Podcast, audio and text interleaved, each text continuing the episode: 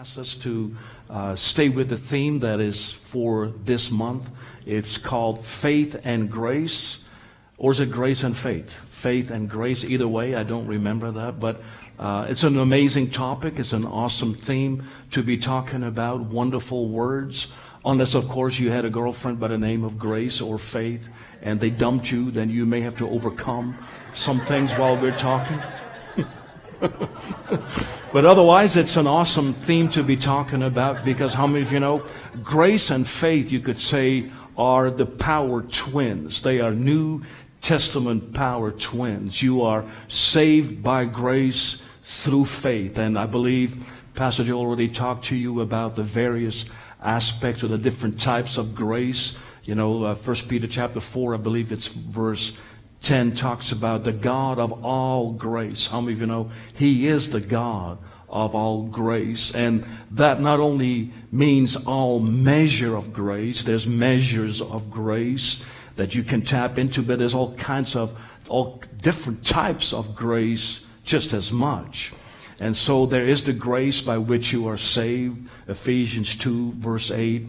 For by grace you are saved through faith. I would dare to say the whole church world uh, would recognize that. They, they, they know about the grace by which you are saved. But how you know there's a few more graces out there as well? There's the grace by which you are sanctified, you know, or set apart. How you know that's important, right? That you are set apart by the same grace. You're no, you're no longer under the law but you are under under grace. And we shared a little bit about that last night as well. Grace does not mean you know that you can get away with as much as you can. Grace really means that you want you have the motivation in you that you want to stay away from as many things as you possibly can.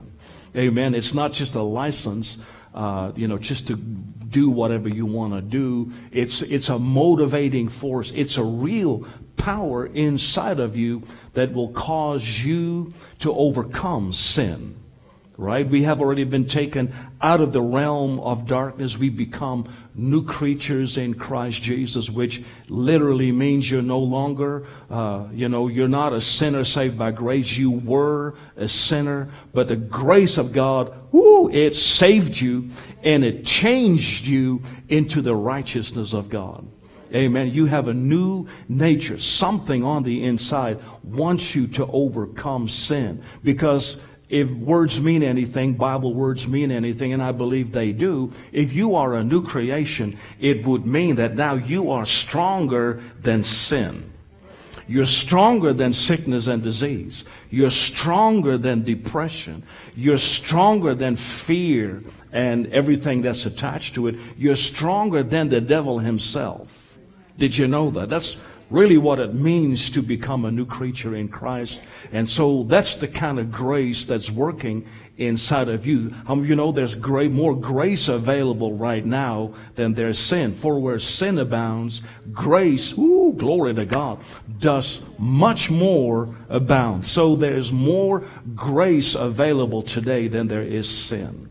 Amen. So you don't want to mess around with sin. You want to overcome it, but you can't do it by rules and regulations in the same way that the, in the Old Testament people were not able to keep the law. So laws and rules and regulations are not going to get the job done, but thank God grace does. Grace will give you space to overcome. Amen. It, will just help you. Praise the Lord. So not only that, but we have the, have the grace by which you are strengthened. Paul experienced some strengthening grace when, you know, Jesus talked to him. He was dealing with the devil. You remember that? You know, for the second, or, yeah, Second Corinthians chapter uh, 10, he talks about there was a, uh, you know, there was the uh, devil, the, the, the, the, messenger of Satan to buffet him. Didn't say buffet him, it said to buffet him. right? And, you know, he asked the Lord three times that it might depart from him. And so what did Jesus do? He gave him a word. Actually, what he did is he gave him a some, some, some, some revelation knowledge regarding the grace of God. He's, for Jesus said to him, Don't worry about it, Paul. I've given you grace to overcome. right? My grace is sufficient, more than enough for you. For in this weakness, you know, you're obviously you're dealing with some weakness, but in this weakness, I'm causing you to overcome because of the grace of God. I mean, you know that's very important. Not only that, but then you got the grace. I believe it's been explained by which you share, but really you could say by which you prosper. Amen. There's grace available that will cause you to live above the you know, above the measly standards of this world system. For you know, just Jesus or Paul made this statement in uh, 2 Corinthians chapter 8 and verse 9, for, or 1 Corinthians chapter 8 verse 9, for you know the grace of God, uh, you know, that through his poverty, I'm kind of quoting it qu- quickly, uh, for, for, for you know the grace of God, though he was rich, talking about Jesus, yet for your sakes he became poor so that you, through his poverty, might be made, what's the next word? Rich. Very few Christians dare to say that, but it's in the Bible, and so you better say it. Amen. So you know the grace of God. Though he was rich, yet for your sakes he became poor. Well, when did that happen? It happened on the cross. At the same time, when Jesus became sin for us, he became sickness for us, he became poor for us, so that on the other side of the cross, in the resurrection, where we are now, we might be made the righteousness of God, we might be the healed, and we might we might be made rich. Praise the Lord. So that's our standing that we have. But then there's another type of grace as well, and that's the one that I'd like to zero in on because it's got to do with what do you want to do in this life? You know, what has God called you to do? I don't know how many people have over the years have asked me uh, have asked me this question. Uh, I just don't know what God wants me to do. And, uh, you know, so there is something to be said about it. I would dare to say that every person here, you're not just here to occupy a seat, but you'd like to do something for the Lord. Is that right? Amen. And so there are things that God has placed inside of you that if you're able to recognize that and you're able to express that, it's going to help you in what God has called you to do for Him. Amen. And so that will be called, it's the grace by which you serve, or one way to explain it, it is ministry grace. And, you know, ministry grace, you can just uh, divide that up into different sections as well. Uh, most of you probably know Ephesians chapter 4. And let me just call this, this whole uh, hour, it's going to be called the grace code. I mean, um, you know, there's a building code. There's there are certain rules that you got to put in place if you want to build a building. You're gonna have to put some things in place, right, in order for it to pass the building, the inspection of it, so that everything is safe and sound, and you know, people can occupy the building without having to worry about it caving in on you. Amen. And there's a not only a building code, but how many of you know we got a code in our physical body as well called DNA, and you know it's it's programmed in uh, it, it has programmed you that you look like some people. You know, you look like your parents, you act a certain way, uh, and the whole bit. So, in the same way, there's a building code. In the same way, there's DNA, a code in your physical body. There's a there's a church code or or a grace code as well. There are specific things that God has placed inside of you that if you're able to locate that, if you're able to find that, it's going to help you in figuring out what God wants you to do. I don't know about you, but I would think that'd be very helpful. Again, I would dare to say most people who are here, you're not just here because you want to, you don't have nothing better to do, but you would like to serve the Lord in some capacity. Amen. So let's talk about the grace code. Every believer, you know, you can read that right there. Every believer has been wired with a specific grace for ministry, and it is specifically designed to build the church to build the church. How many church builders do we have? That's a good, number of you here. Well, what is, you know, what, what's, what did Jesus say about the church, right? The first time he ever used the word church is found in Matthew chapter 16, I believe it is verse uh, 13. He asked his followers, whom do men say that I, the son of man, am? And, you know, he said, well, you know, or they, uh, answered back and said, well, some say you're John the Baptist or, you know, Elijah or Jeremiah or some kind of a prophet. But then he made the statement, okay, that's nice, but who do you say I am? And then Peter piped up, and he was, you know, the guy who spoke for everybody, I would imagine. He said, You are the Christ, the Son of the living God. So what did Jesus do? He gave, you know, Peter had heard from heaven about Jesus, but Jesus had heard from heaven about Peter as well. Now, those are the people you want to work with, right? You can only work with people that you've heard from heaven from. Amen. Like uh, if you try to team up with other people because it looks good, I mean, they're nice looking or they got some money or whatever, you know, that might work for a little while, but it's not going to last.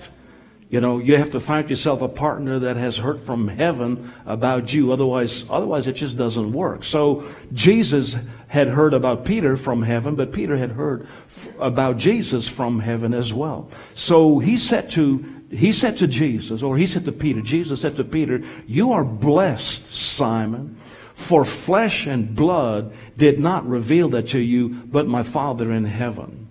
How many you know God can talk to you? Amen. Most people don't have any problem with prayer and praying to God, but they get a little bit antsy, a little bit nervous when you tell them, you know, well, God all talks to me as well. Amen. So he had something to say about Peter. You are blessed, uh, Peter, because flesh and blood did not reveal this to you, but my Father in heaven. And I say unto you that upon this rock I will build my church, and the gates of hell shall not prevail against her. I mean, you know, that's a very important statement. That's the first time that Jesus used the word church. And so every time when you see something or you see something written or mentioned for the first time, it falls, if you've ever gone to Bible school, you'll hear this. It's the law of the first mention. And that's always very important because it serves as a foundation for the rest of the times. So what did Jesus say about the church? Well, he said, upon this rock I will build my church. So you can see from there that Jesus is a church builder. And I don't have any better sense. I want to join him. And I'm sure you're here, you want to join him as well. Now, in the same way that, you know, if you've ever built a house or you let somebody else build a house for you, you're dealing with a contractor right? And I've talked to some some contractors, and you know they always will tell you, you know, like when they build a house for someone else, the guy that is that they're going to build a house for, he will pipe up and say, well, why don't I bring my hammer and just give you a hand? And the contractor will say, well, please do us a favor and stay home and keep your hammer where it's supposed to be. Isn't that right? So you probably want to pick up your little hammer. You want to, you know, pick up your drill and start doing what you think is good. And, you know, that's not always a bad thing, but how you know it'd be better to find out uh, what did God equip you with? Isn't that right? What did God equip you with? He gave you, He gave you some tools that you can use, and if you begin to use those tools, they will become very familiar to you after a while uh, because you you be, begin to cultivate those tools, and you will become a skilled builder. Am I making sense? So, what are those tools? It's called grace. Praise the Lord. It's called grace. Now you find uh, different graces mentioned throughout the New Testament. You find in Ephesians, I'm sure you've heard it. Uh, he gave, Jesus gave, and they are, you know, what he gave really, if you see it in context, in context, they are a product of the ascension of Jesus. When he ascended, the Bible says, he gave gifts unto men. So they are not a product of when he was raised from the dead. They are not a product of when he was crucified. They are a product of when he was glorified, when he was ascended. When he ascended, he gave gifts unto men. Now what did he do? And he gave some apostles, prophets, evangelists, pastors, and teachers. Why did he give them? He gave them for the perfecting of the saints. What that's what the King James Version will tell you. But really it means for the equipping of the saints. So that they can do the work of the ministry, which is, the King James once again says, the edifying of the body of Christ. But really, the word to edify means to build the body of Christ. Amen. So God has put in the church some gifts. The, you know, we call them the fivefold ministry. You call, you call them spiritual leadership gifts. And their role is not to do all the work, but to see to it that the work is being done by equipping and by training people. Does that make sense? By training people uh, to by equipping them and training them so that they can do the actual work of the ministry, which is the edifying or the building of the body of Christ. So it, would it be wrong for us to expect for us, for, for ministry leaders to expect that the whole body of Christ is going to get involved in doing the work of the ministry? Such as healing the sick and raising the dead and working miracles and teaching and preaching all over the world. Amen. Sometimes we think, well, that's just the job of the fivefold ministry, the spiritual leadership. No, no, no. It's the job of the whole body of Christ. These signs, Jesus said, shall follow those who believe. Amen. And he goes on to list what those signs are. Uh, in my name, they will, they will cast out devils. Right? He, he, he didn't say these signs will follow the apostles and the prophets, evangelists, pastors, and teachers. Well, it should follow them, but they should follow everyone who believes. How many believers do we have here today? Most of you, praise the Lord. We'll give an altar call afterwards so you can join the group. Amen. So your job is to see signs following you, such as casting out devils, speaking with new tongues, laying hands on the sick, and they shall recover. Amen. That's your job description. Praise the Lord. Then you can see a similar one mentioned in 1 Corinthians chapter 12 and verse 28. It talks about, and God has set first, uh, you know, and when, when he talks about set in the church, really it means layered right? God has put some layers within the church. Now, how many of you know that's a good way to build something? Right? You have to first of all build, if you want to build high, you're going to have to spend some time building a good foundation. Because the, because the more sound, the stronger your foundation is, the higher you're able to go. Amen. So it looks like the foundation takes a long time. You can see it when you're building a pyramid. The first row of bricks Dear God, it looks like you're, you're doing it for a long time. Amen. But it's safe. It's safe if you build that way. I've also seen people, they build a pyramid upside down. They just do it on one thing, on one gift that they have. And as they go, it gets wider and wider and wider. And after a while, they just cave because the pressure is too much. But if you build the pyramid the right way with the foundation, which is the longest time, if you spend some time laying all those bricks for a little while, then yeah, it may seem like a long time. It may seem like you're never gonna get to the end of it, but you do. And then you get to a new face, and then you lay the, lay the next row of brick. It seems like a long time, but it's not as long. And you keep building, and you keep building, and you keep building higher and higher and higher. Amen. So God said in the church, there's kind of layered. First, apostle doesn't just mean rank, but it means the first layer, the foundation. First, apostles uh, and prophets and teachers, right? They are kind of the, the foundation. How many of you know that's important to have? Then he talks about, and after that. So not only do we have something first, but then we've got something after that as well. It doesn't mean that they're less important, but they are not quite as found foundational. After that, you got miracles, then gifts of healings. Now, these are all ministry gifts. Amen. Some people say, well, they're the gifts of the Spirit. Yes, they are. But they're not only that, they can also serve and function as ministry gifts. In the same way that you expect the pastor to show up on a Sunday morning, and don't you? Wouldn't it be strange if the pastor stays home? Right? The pastor could think, well, hey, I can stay home. Everybody else stays home every once in a while. But, you know, he's the pastor, so he can't stay home. If he stays home, you would think there's something wrong here. There's something missing. You expect him to be there. Well, in the same way that you expect a pastor to fill the pulpit, why don't we expect for miracles to be there? Why don't we expect some of the gifts of healings? Because they are just as much a ministry gift as the pastor or the prophet or evangelist. Does that make sense? Miracles, gifts of healings. It talks about governments. It talks about tongues and interpretation of tongues. Yes, they are, uh, they are classified and categorized under the gifts of the Spirit, but they can also serve as ministry gifts. And there's a greater anointing with them. Does that make sense? So, okay, so that's kind of the foundation that I'm laying for you. But then there's a whole lot of gifts mentioned as well in Romans chapter 12. And I'm going to read them to you because I believe these are gifts that every believer has. You have one of these gifts. It's it's called a grace gift, you could say. And when you know your grace gift, it is going to help you become equipped. When you know where, where your grace is, as a matter of fact, you'll know where your place is. Right? Very helpful, right? Because so many people, they go through life and they just don't know where they fit.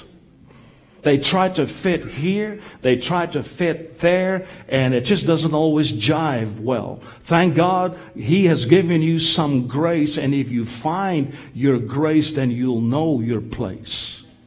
I don't know about you, but I just find it very helpful because you want to be in a place where you fit because it's, yeah, you think, I, I belong here. This is the place for me to be. Praise the Lord. So this is what Paul said. Now notice he said this. You know, I, I don't have time to go through it all, but he starts out in Romans chapter 12, uh, verse 3, he said, And I say to you, through the grace that is given unto me. So sometimes it's very helpful just to stop and think, okay, what kind, what type of grace is he talking about? For I say, through the grace that's been given unto me. What grace is he talking about? Is he talking about saving grace? Well, no. Is he talking about standing grace or strengthening grace? No. Is he talking about grace for, for prosperity? No. He's talking about ministry grace. I'm telling you, through the ministry grace, of an apostle, he says, I'm telling you this by my ministry grace. That to every man that's among you, you've been given the measure of faith. Now, what's the faith for in that context? I don't have time to go through it all, but the faith in that context in Romans chapter 12 is for you to operate in those gifts. Because they're in you but they need to be expressed. And the only way that they can be expressed is when you got confidence enough that you give expression to them. Let me show you what I mean. Uh, on your on the screen, it's written, uh, having then gifts. Now, the word gifts is from the Greek word charis, where we get the word charismatic from, and it means grace. The word charis in the Greek literally means grace. Having then gifts or graces differing according to the grace again. It says here, according to the grace that is given to us. So he's saying this, having then grace differing according to the grace. He mentions it twice. Now, the second time he uses the word grace, it's not charis, but it's charisma, which is the expression of that grace. So you've been given a grace, but it needs to be expressed. Amen. Having then grace, graces that are different according to the expression of that grace that is given to us. Whether prophecy, let us prophesy according to what? The proportion of faith. To the measure of faith. With other words, the more you believe that grace is in you, the more confident you will be in exercising that grace. And that's your tool. That's your tool. So the more confident you are with your hammer, right? If that grace happens to be a hammer, then the more confident you are with that hammer, the more you're going to get done the more confident you are with your drill bit, the more you're going to get done. And the more confident people around you are also. Right? You don't have to worry what you're going to do with that hammer. You know, he's asking you, could you maybe hold that nail for me? If you don't have any confidence in the guy using his hammer, you might think twice. Amen. Can you put your finger there? I'm going to make a hole there. You know, I'm going to use my drill. Can you put your finger there just for a nanosecond? If you don't have any confidence in the guy, you might not want to do that. But if everybody becomes confident in the grace that's been given to it, and it is according to the proportion of your faith, then guess what? After a while, you'll have a well oiled machine. Everybody's doing what they're doing based on their grace. Does that make sense? So, the first grace he's talking about here is whether prophecy, let us prophesy according to the proportion of faith. Did you know that we've got people in the body of Christ, their job is to prophesy? Now, everybody can prophesy. Does that make sense? First Corinthians tells us that you may all prophesy one by one. Everybody can prophesy.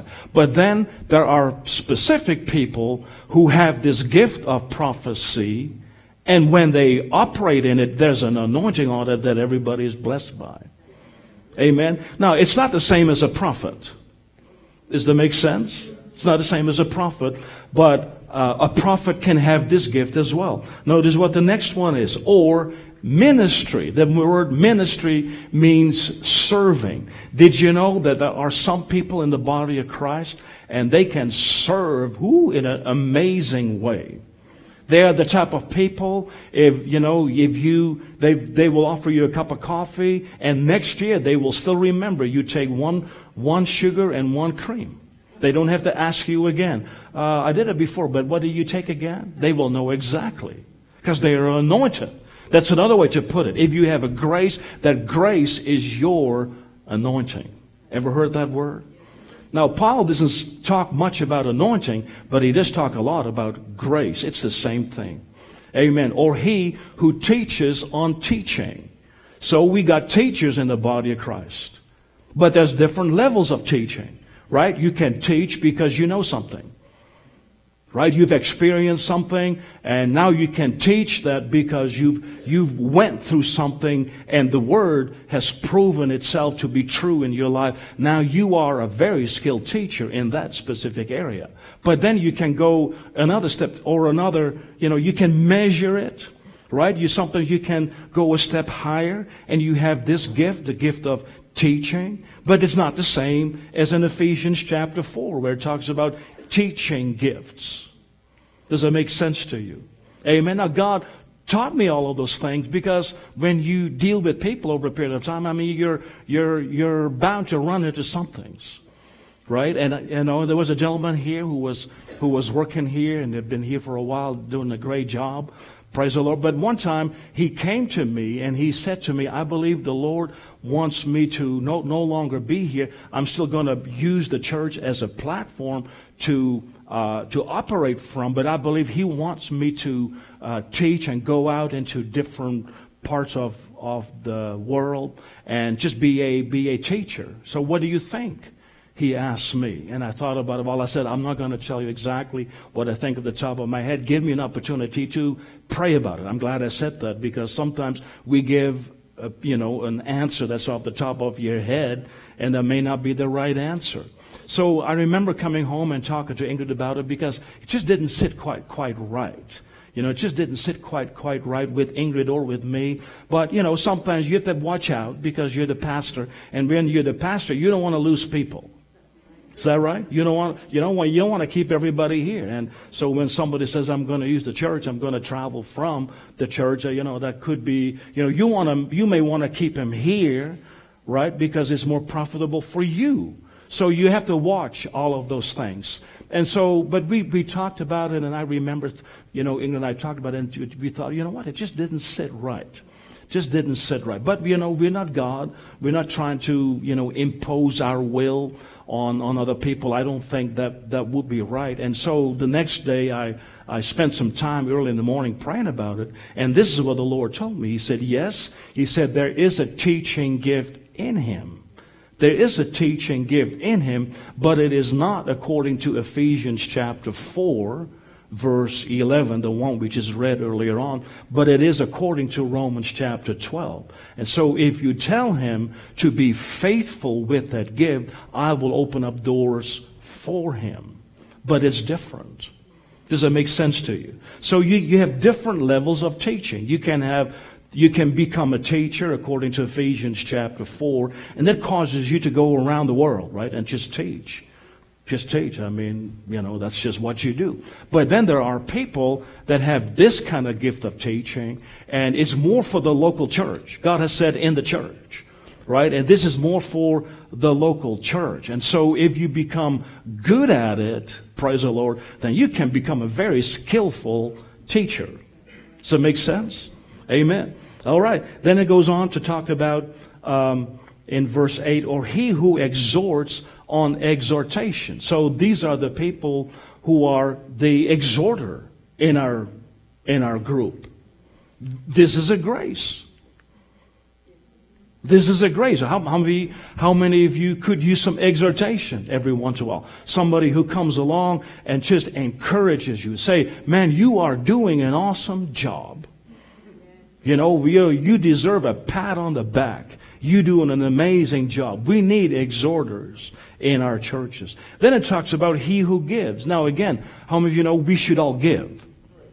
Is that right? We should all give. But then there are people in the body of Christ and they have this anointing to give. Now, if you, you know, how many you know you cannot give what you don't have? So, so the same people who have an amazing anointing to give also have an amazing anointing to make money. They can make more money by accident than most people on purpose. And it's very nice to have. Amen. It's very nice to have. My dad, who's not here, who's watching by satellite or by uh, live stream, I, I, believe that, that he had, had, that, had that gift in him. Now, before he was saved, he didn't have that in him. I know, because he was stingy. right? I mean, there's a lot of trouble in, in our family over money because they're not here, so it's easy for me to talk about them. Because my mom was spending the money faster than my dad was able to make it. And then you have friction. That's, I'm going to get it afterwards, I know that, but. So.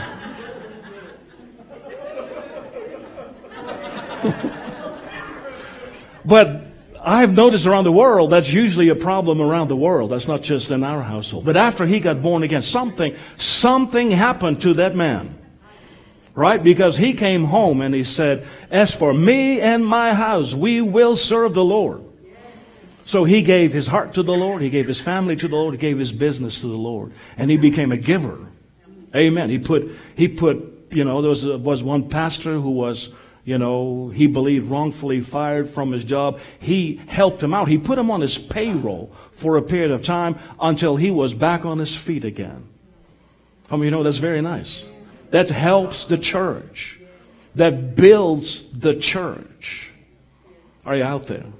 Amen. All right. so, so what is grace for, for ministry? Grace for ministry, you could say it this way, it's a supernatural talent that will cause you to function on a level of competency that the world is not familiar with. Amen. How many of you know you have you have a talent. You're born with a talent. Everybody here is born with a talent. If you say, I don't have a talent, really what you're telling me is I have not discovered yet what my talent is.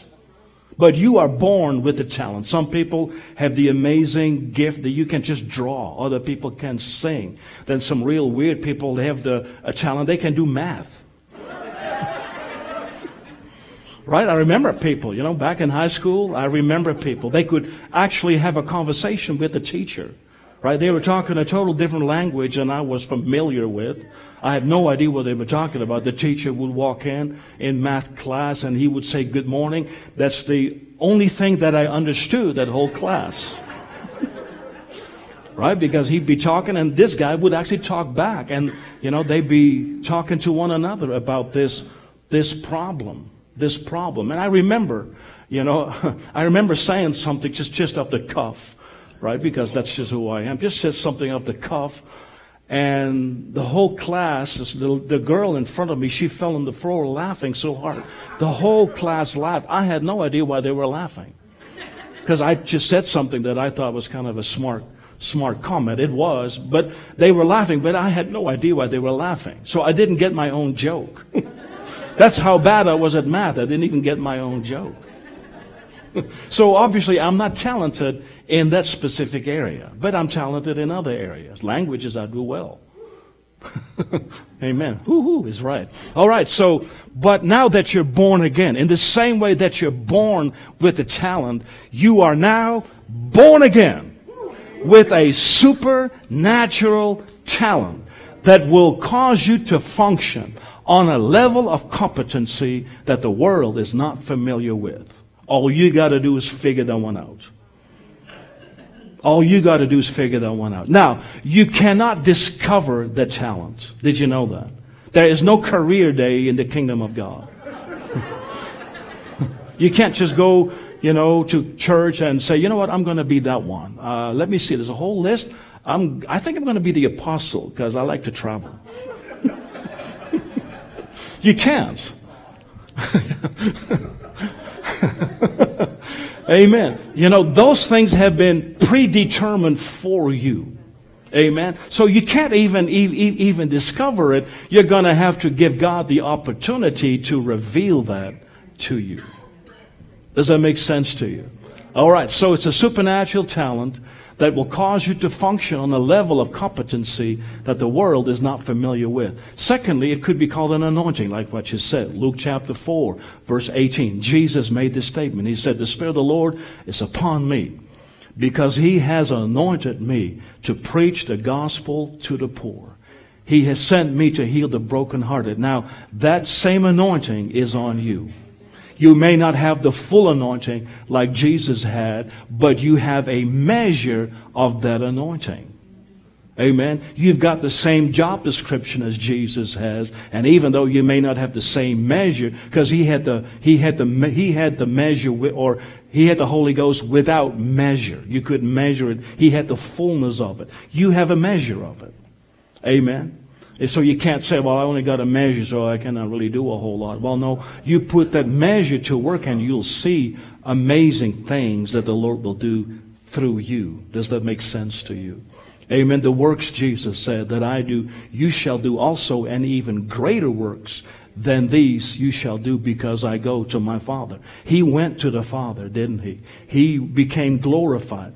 And he didn't leave us as orphans. He said, I'm gonna, I'm gonna send someone of the same, in the same kind, the same type, in my place. He's gonna come to you. He'll show you things to come.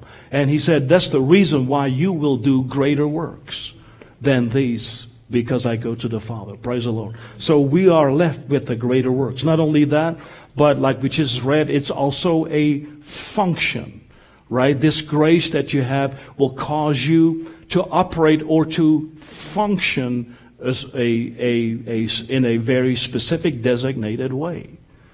Amen. Like for instance, if you're the hammer, right? If you're the hammer in the body of Christ, that's what you do. You're hammering. right? And that's what you do the whole time. And if you are the hammer, then guess what? It also functions as a filter in your life. Because if you're the hammer, then everything in your life that comes to you will look like a nail. And you want to hit it like a nail. That's, that's just the way it is. So you gotta, you have to work, learn to work with other people. Because not everybody is a hammer like you are. So you can't fix everything with a hammer. Is that right? Sometimes you have to read the manual.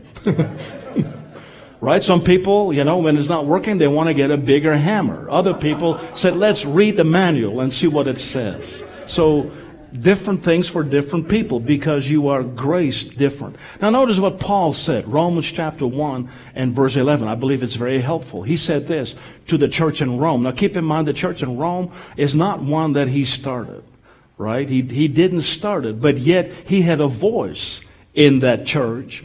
And he said, that, he said, that's the reason I'm talking to you uh, uh, by my grace, by the grace that I have. He said, for I long to see you, that I may what? Impart unto you some spiritual gift. Again, the word gift literally means grace.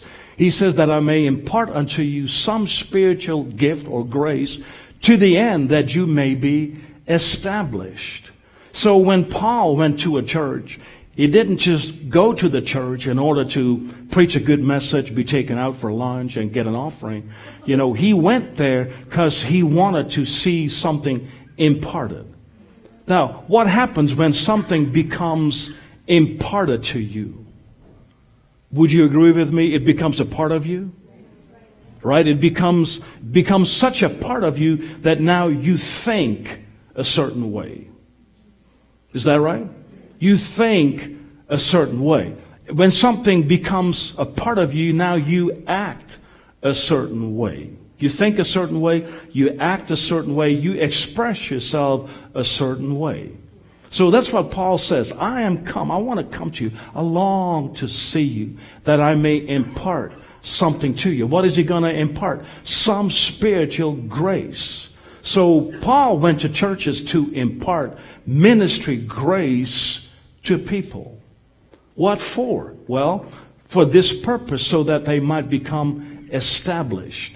The word established is from a Greek word, and I'm not trying to impress you with Greek. You know, I have a really good concordance. You know, that's what I use, and I just remember it. That's all I do. I'm not a Greek scholar, but I, I'm become mighty slick with the concordance, especially with, a, with your iPad. I mean, all I do now is just pray. You don't even have to press a number anymore. You just press the word, and the Greek comes up and the Hebrew comes up and makes you look real smart.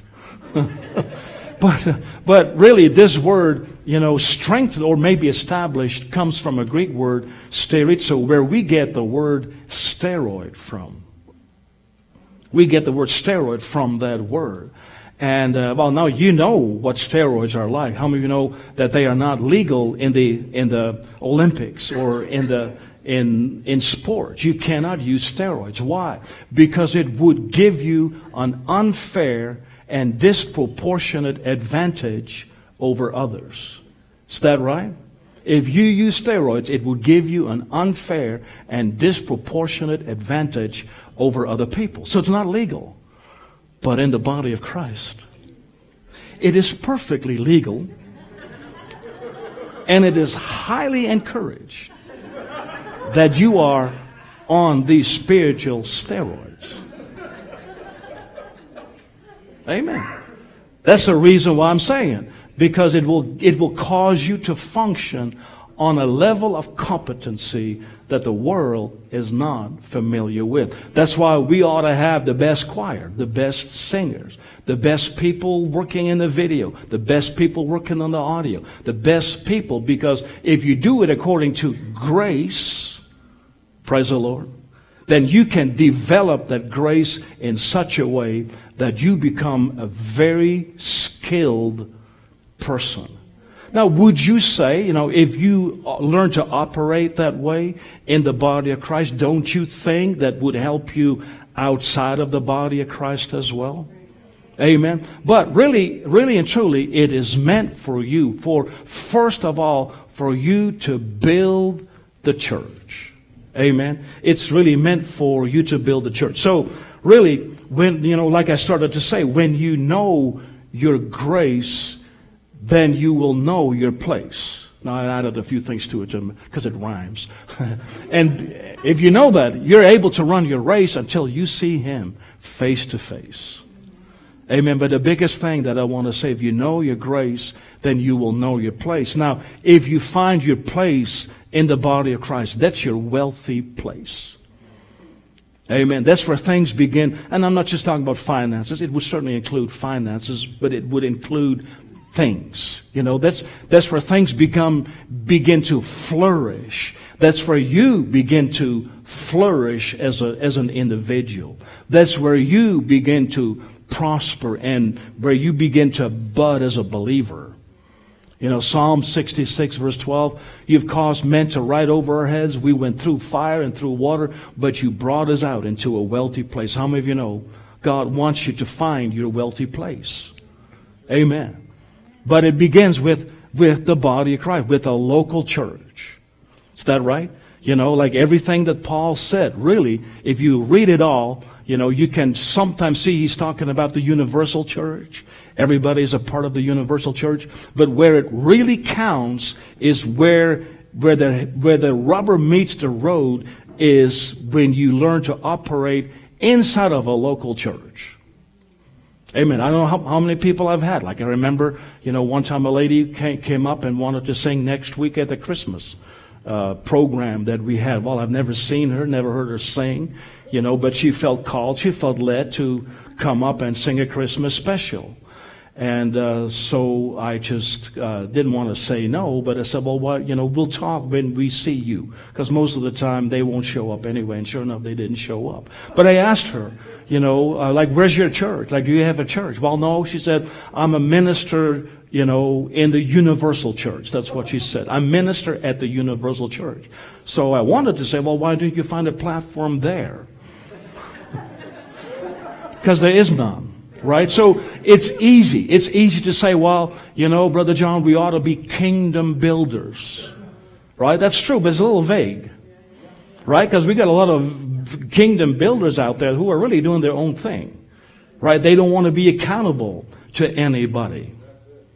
They don't want to be accountable to anybody. So where it really begins to function, and I'm going to close with this as well with a story, is when you know how to become a part of a local church where you're accountable to someone. You know, it's great, you know, the people here, uh, you know, you can, you can become part of a team right? Sometimes it's great to become part of the of a of a Bible school so you can get some more knowledge. It's great to be part of a team so that you can experience some accountability. You have to learn to submit to someone. Ooh. Oh, those nasty, nasty, nasty words that everybody's trying to get away from. But it's in the church and it's not a bad thing. It is a good thing because, you know, it's just going to shape you into, into such a type of a being that you can handle things, you can create things, you're an inventor, you can do stuff. Amen. Because you're, you're graced, but not only are you graced, you know how to work with other graces within the body of Christ. Amen. Now, you know, uh, I, I I don't remember if I if I just read it to you, but one of the graces that is listed in this bunch in Romans chapter 12 is called um, ruling. He who rules, let him rule with diligence. Now, one way to explain that ruling really means, you know, someone who organizes things. And back in the day, you know, when I first started pastoring, I was really the associate pastor. I didn't know anything about these kind of gifts. You know, people would call me pastor, uh, and because I functioned as a youth pastor, as a young adult pastor, as an associate pastor, so I didn't know anything about these kind of gifts. And the Lord helped me to see some, some things during that time because I was working as an associate pastor under a pastor. Is that right? Does it make sense to you? As a matter of fact, when we came on, when we came from Bible school, uh, they approached us, would you be willing uh, to come on staff with, with us? We didn't really have to pray about it because the Lord already told us while we were at Bible school, that's where you're going to start. We were trying to not start there, but that didn't work. So, so we knew that we we're, we we're going to go to this church. And, uh, you know, so, and we just kind of talked with the board and we told them, well, would it be, and, and they told us, you know, your job is to be the associate pastor, be the youth pastor, really do everything that the pastor does not want to do.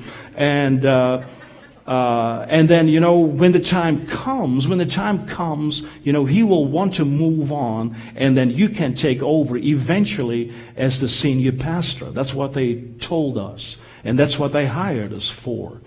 And so I asked them, you know, would it be okay? Because if that's going to happen the way you're talking to me, would it be okay if we start to implement some of our own vision already so that we don't have a brand new start, you know, when the time comes? Would it be okay? And they said, well, yeah, of course that'd be okay as long as it doesn't cause a conflict of interest with what we're already doing. No, no, that makes total sense to me. So everything is going real fine. And, uh, you know, we were there for, you know, about by this time about three years or so, I believe. And then this gentleman, he came, this pastor came. We had meetings on Tuesday mornings and we would just pray and just talk about what we, what we see, what we're going to do during the week. And then he asked, we, he mentioned something, would you and Ingrid pray about this? And it had to do uh, with the future of the church. And I said, sure. And I took it home with me. I remember driving home thinking, I don't really need to pray about it because I already know what the answer is. Because, you know, the Lord already talked to us about what the future of the church looks like because he gave us a vision, a vision for that. So, but to honor him, you know, we said, well, let's just pray about it because maybe, maybe it's different than what we know. Maybe, you know, we just see everything. Uh, not the not the right way. So Ingrid and I prayed about it, and sure enough, what we had seen before, you know, that's what we saw even stronger. That's this is the future for the church. And so we went back the next week, uh, the next Tuesday, and we had a meeting, and the pastor asked me, Did you pray about it? I said, Yes. Well, what did the Lord say? Well, so I told him what Ingrid and I saw as the future of the church. And he said, No. He said, I don't have that in me at all. At all, he said. You know, I am, you know, I, I see it this this way. And it was just almost, you could say, the opposite of what we had in mind. I'm thinking, well, you know, you're, you're, you're human. You probably couldn't, you probably missed it because I am sure I, I, am so sure that what we heard is the right thing. And if we heard the right thing, that means that you must not have heard the right thing. so now I asked him, you know, would you mind praying about it for another week? You know, could we pray, a, pray about it for another week so that when we come back, you know, we can talk about it again and hopefully, you know, in brackets, under my breath, hopefully this time you will actually pray about this. Right? You know what we're like? Well, maybe this is just me.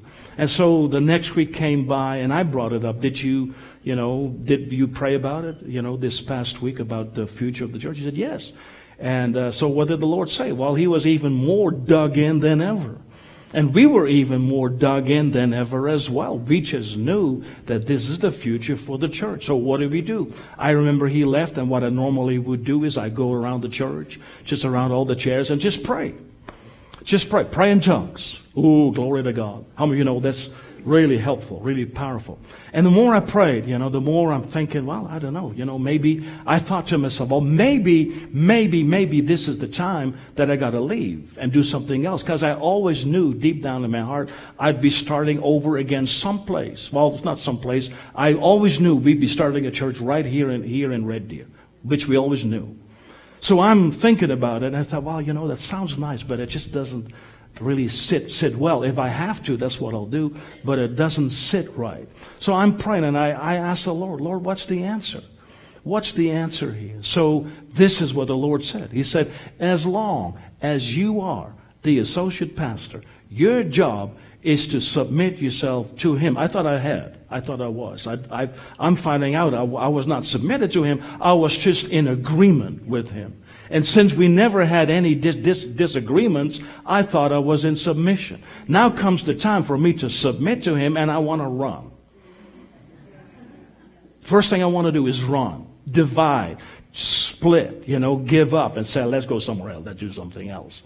So as long as you're the associate pastor, he said, your job is to submit yourself to him and your job is to help fulfill this man's vision. Let go of your own vision. He said, don't even put it on a back burner. Don't even think about it. Your job is to help fulfill this man's vision. And so I wanted to say, I rebuke you, but I, because I'm thinking that's the devil. but the more I prayed about it, just the more I knew that is the Lord. And, and I tell you what, that was hard, right? Some people say submission is easy. It's not. It's very, very, it's hard on your flesh because you're now sub under someone else's mission. My job is to help fulfill this man's vision. So now I'm mad. I'm mad at God. I'm mad at him. I'm mad at my wife for whatever reason. I'm just mad at everybody. Ever felt that way? You know, something doesn't go your way. You're just mad at the whole world. And as, so I just blurted out. I said, Lord, I don't even know what the man's vision is. I don't even know what his vision. He's never told me his vision. He said, Well, I'll tell you. So he told me. Very simple, right? His vision is to take the word outside of the four church walls outside of the church, outside of the four church walls, and do evangelistic meetings. And my job is to help him do that. I said, Lord, I already have a full time job. So now you want me to do my job and his job?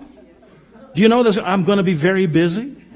And so I started doing it because you know that's what the Lord wanted me to do. So with an with an with a with uh, with, with a negative attitude, I started out, but at least I did it. Right? I asked him, would you like to have an, would you like to do an evangelistic meeting? He said, sure, hey, that'd be great. Wouldn't it be? I, well, I think so. so we, we did an evangelistic meeting in the area. Right? I mean, I did it with a bad attitude the whole time. I would phone the pastors. Right? We were going to do an evangelistic meeting over in this and this place. You know, you're invited.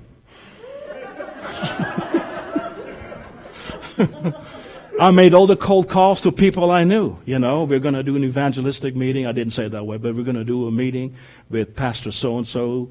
If you'd like to come, great. In brackets, if you don't like to come, I don't care. so I keep doing it. I had to do all the advertising. And the more, the more I'm doing it, the more I'm thinking to myself, you know what's going to happen? You know what's going to happen? I do all the work. I do all the work. All he needs to do is show up, preach a nice little message, gets the offering, gets all the glory, and I go home having done all the work. I get nothing. And the thing that I greatly fear and prophesied came upon me.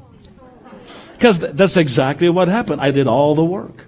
All the work. I went to the building, you know, set up. I had to clean up. And you know, that's a lot of work, right? If you do this, plus your own regular job in, in ministry as well. And so now I'm, I find, I'm finding myself really, really, really busy now. And, uh, you know, and so sure enough, uh, you know, the meeting came. I'm in my mind, I'm thinking, well, if maybe 15 or 20 people show up, I'd be surprised you know, but at least I can let them know, Lord, well, you know, Lord, you know, I tried. Obviously, it's not working. But I got there and the building was packed. I said, how is this possible? How is this possible? How is this possible? Most of the time you put all the effort in and you're excited. Come on, you know, we're going to have a great meeting. This time I said, you know, you want to come, great. If not, that's fine. Oh, fine with me too. I don't really care. I didn't say it that way, but that's kind of the attitude that I had. Now the building is packed. Now packed means about 80 or 90 people, but still it was really packed out. And, uh, you know, so I was able to do what I was doing. And, uh, you know, so sure enough, you know, my job is to lead present worship, introduce him, and I and I did, and he preached a message. And you know what? Uh, people came forward to get born again, to be filled with the Holy Spirit, to be healed, to get a touch from the Lord. You know what I saw when I saw that? My heart broke. My heart broke because you know what? That was that was the old man that I had seen. You know, I was attracted to him because of that evangelistic anointing. And I hadn't seen it for four years. I had kind of grown used to him the way that he was, but there was an anointing in him. There was an anointing on him, an evangelistic anointing, and it began to work again. And it was a great, great meeting. I had fun. But I repented. I said, Lord, that's awful the way that I handled this. I'm going to give me another chance and I'll do it again. I'll do it with a glad heart. So afterwards, I asked him, Would you like to do it again? Yes. so we did it again. I asked him again, would you like to do it again? He said, yes. I said, would you like to do it again? Yes. And we kept going. I was able to have a little youth band, a little band that we took all over the place. We had a, we had a wonderful time. He got to the places. He liked it so well. He said, why don't you take the church? I'm going to do this. That's what I was looking for the whole time. See, I'm look, I'm waiting for him to give it away, to give it over. I'm thinking to myself, what have I got to do? Do I have to shoot you? what do I have to do to get you out of the way? But grace, you know, grace causes you not to shoot someone. grace will cause you to do something that's gracious, right? You work with the Lord and you work with people. And guess what happens? The, the Lord opens up the door because He makes way for grace. Amen. But what I learned during the time, because I, because I became submitted to someone, if I had not done that, if I had gone my, my own way, thinking, well, you know what, I guess this is the time for us to do something else, you know, maybe we would have been able to do what we're doing now, but it certainly would have not, not have been to the same extent because during that time I learned something about me that there was one of these graces operating in me, the, the grace of or, organizing something, events, and whatever else is, is, is out there. If you would have told me back then, you know, you're going to be an organizer, I would have laughed at your face and say, Have you ever seen my desk? Amen. I'm not an, an organized person that way. But you know, when you have a grace to do something, it's a supernatural talent that you can do things with in a supernatural way. So now usually what I do, and we don't have time for it, but you know, usually what I do is in the same way that Paul laid hands on Timothy, and you know, and, and it's 1 Timothy chapter 4 verse 14. He said, neglect not the gift, Timothy. He said, neglect not the grace that's on you through the laying on of my hands and the hands of the presbytery. You know, so obviously something was imparted to Timothy. Later on, he told Timothy, stir up the grace, stir up the gift that's in you, for God has not given you a spirit of fear, but of power and of love and of a sound mind. So obviously things get imparted to us and you got to stir it up. So I don't have time. I don't. I didn't even ask uh, in any way, you know, if I could do that. So I'm not going to do that. But I can tell you this: there are ways that you can stir up the gift that's on the inside of you. Amen. There is something brewing inside of you. There's a grace that's operating in you that wants to come out. Amen. If you don't know what it is, just begin to ask the Lord, what's my, how did you equip me? What's, what's in me? What motivates me? You can ask that question. Amen. Praise the Lord. So let